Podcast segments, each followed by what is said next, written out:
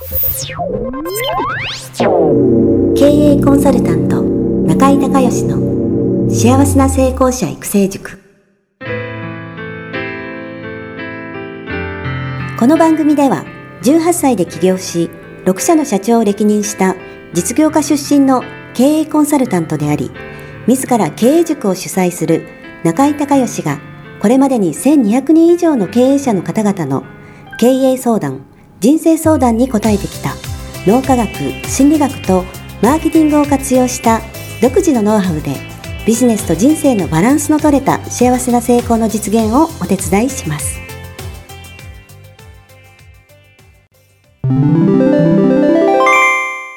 中井隆義経営塾よりお知らせです。全国から約1300名の経営者起業家が集う中井隆義経営塾。第18期生の募集が始まりました。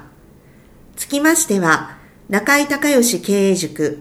幸せな成功者育成6ヶ月間ライブコースのエッセンスを凝縮した体験セミナー説明会が2019年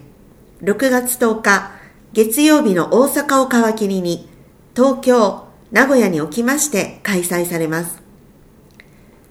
リスナーの皆さんは、定価1万円のところ、リスナー特別価格5000円で受講していただけます。お申し込み手続きは、中井隆義ホームページ、体験セミナー説明会、申し込みフォームの紹介者欄に、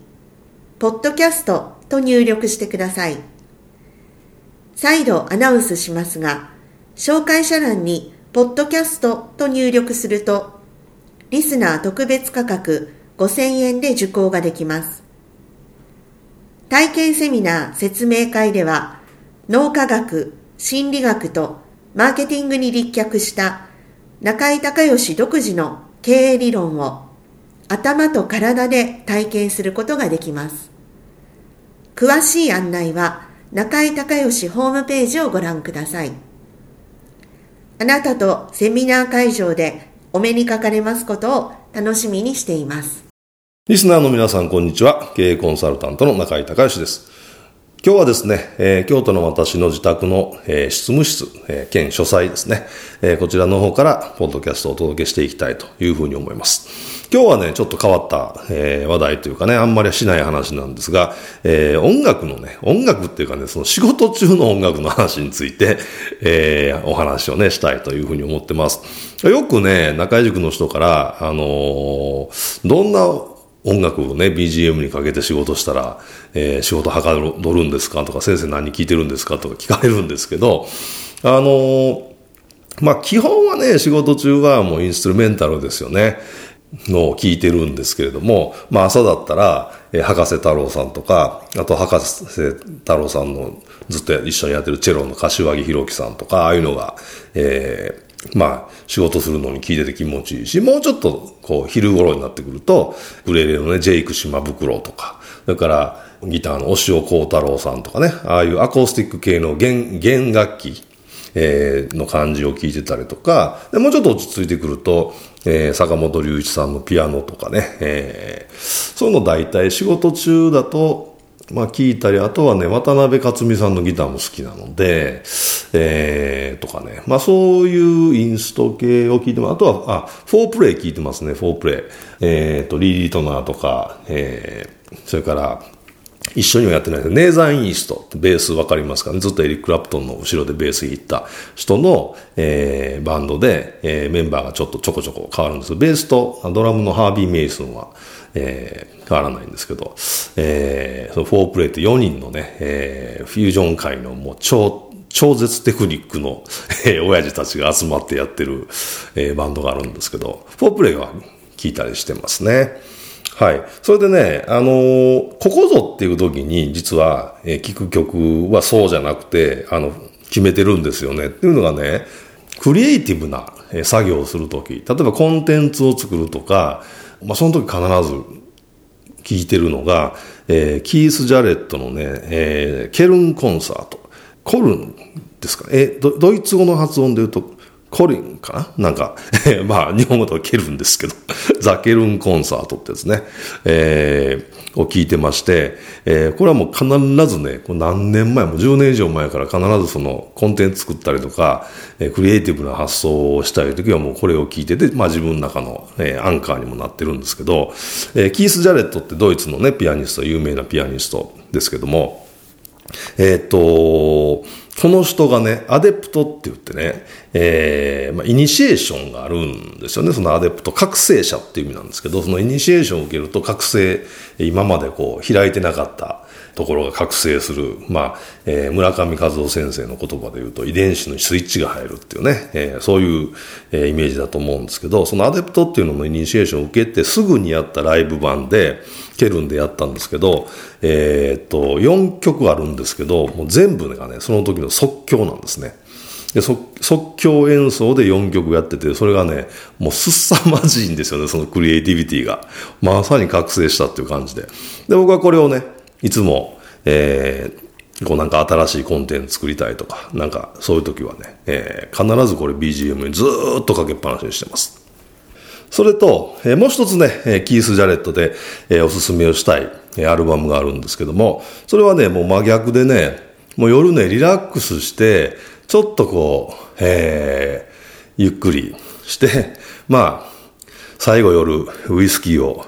飲むことが多いんですけど、まあ、ウイスキーのソーダ割りとか、ロックとかちょっと飲みながらですね、最後一日、あ、今日も、えー、いい日だったなっていうような感じで落ち着いて聞いて、えー、寝る前にね、えー、聞いてすごいいいのが、このメロディーアットナイトウィズユーっていうね、えー、キースのアルバムがあるんですけど、これをね、ついでに ついでと言うとなんですけど、えー、おすすめしておきたいというふうに思います。これすごくね、曰く付きのある、えー、曰くのあるアルバムで、それはね、キース・ジャレットって、えー、ご存知の方は、えー、わかると思いますけども、すさまじいピアノテクニックで、で、こう、なんて言うんですかね、多分時計だと思うんですけど、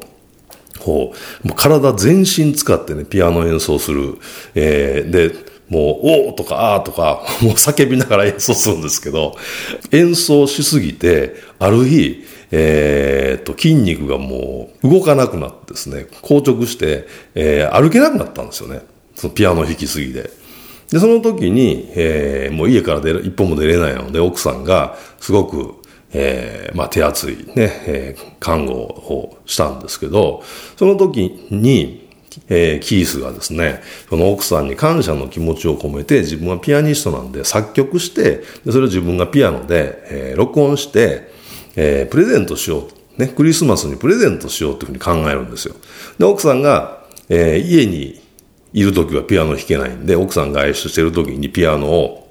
弾くんですけど、その時 DAT テープ、ね、デジタルオーディオテープっていう、まあ、アナログとデジタルの今の間ぐらいの、えー、時代なんですけども、その DAT テープに、えー、ピアノ作曲して録音するんですけど、その手がね、あの満足に動かないんで、こう4、ね、1小節とか4小節とかの単位で細切れに録音して、それを全部自分でその DAT テープを編集して曲を、えー、完成させていって、まあ、これ10曲ぐらい入ってるんですけど、その、えー、テープを完成させてで、クリスマスの日に奥さんに感謝の気持ちを込めてプレゼントするんです。で、奥さんがまあ感動しますよね。で、えー、まあ感動して、それを聞いたら、感動しただけじゃなくて、これすごく内容的にもいいと言うんですぐ奥さんがその場から、プロデューサーに電話して、もう今すぐうちに来てね、このテープ聞いてくれと。でこれぜひ、あの、レコードにしてほしいって、当時レコードですからね、えー、って言うんで、えー、プロデューサーが来てですね、聞いたら、これはいいということで、えー、実際に、えー、その演奏、ね、えー、キース・ジャレットが自分で、こう、細切れに録音して自分で編集したやつがですね、えー、そのまま、えー、レコードになったっていうね、メロディー・アット・ナイト・ウィズ・ユーって、これはね、もう夜寝る前にね、えー、聞くとね、すごく幸せな、えー、温かい気分になれて、えー、ゆっくり寝られるので、えー、さっきの、えー、ケルンコンサートとは真逆ですけどね、え、これをお勧めしておきたいなというふうに思います。あとはね、あのー、よくなんかこう、自分に気合い入れるときにね、え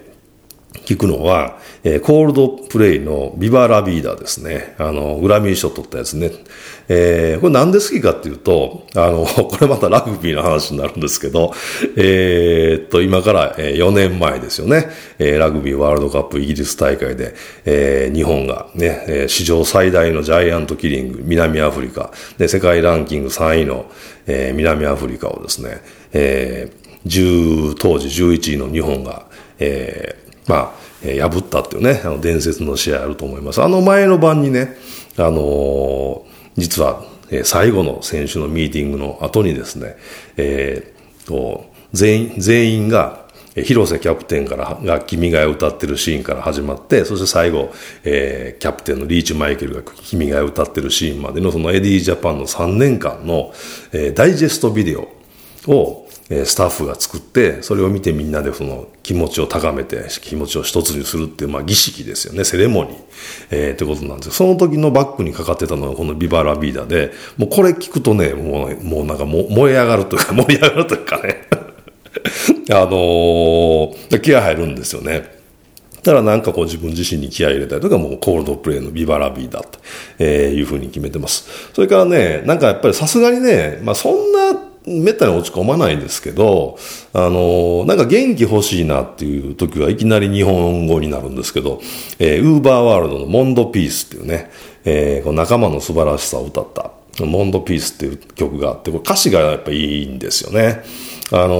ー、まあ、なんかこう、ちょっと元気ないなっていう時は、えー、モンドピースを何回も何回も聞いたりね、えー、っていうことで、えー、聞いてます。ということで、今日はね、ちょっといつもと雰囲気が違って、え、音楽の話をね、させていただきました。やっぱりね、音楽って、まあ、私ミュージシャンなので、まあ大好きなんですけれども、やっぱり生活の中にね、音楽があるってすごくいいことだというふうに思いますし、まあ、一人でね、仕事をする時間のある人はね、ぜひ、えー、音楽を聴きながらすることで、また仕事にね、彩りが出たり、えー、余裕が出たり、まあ、えー、深みが出たりっていうね、やっぱり影響を受けますからね、あのー、ぜひそういうふうに、えー、こう仕事にもね、音楽を活用していただけたらなというふうに思います。ということで、えー、今日も最後まで聞いていただきましてありがとうございました。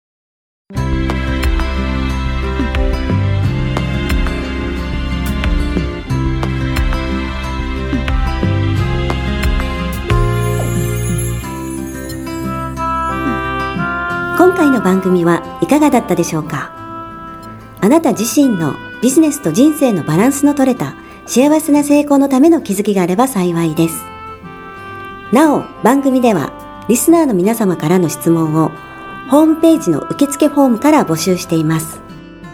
また、全国各地から900名以上の経営者が通う中井隆義経営塾幸せな成功者育成6ヶ月間ライブコースに関する情報はホームページをご覧ください。では、またお耳にかかりましょう。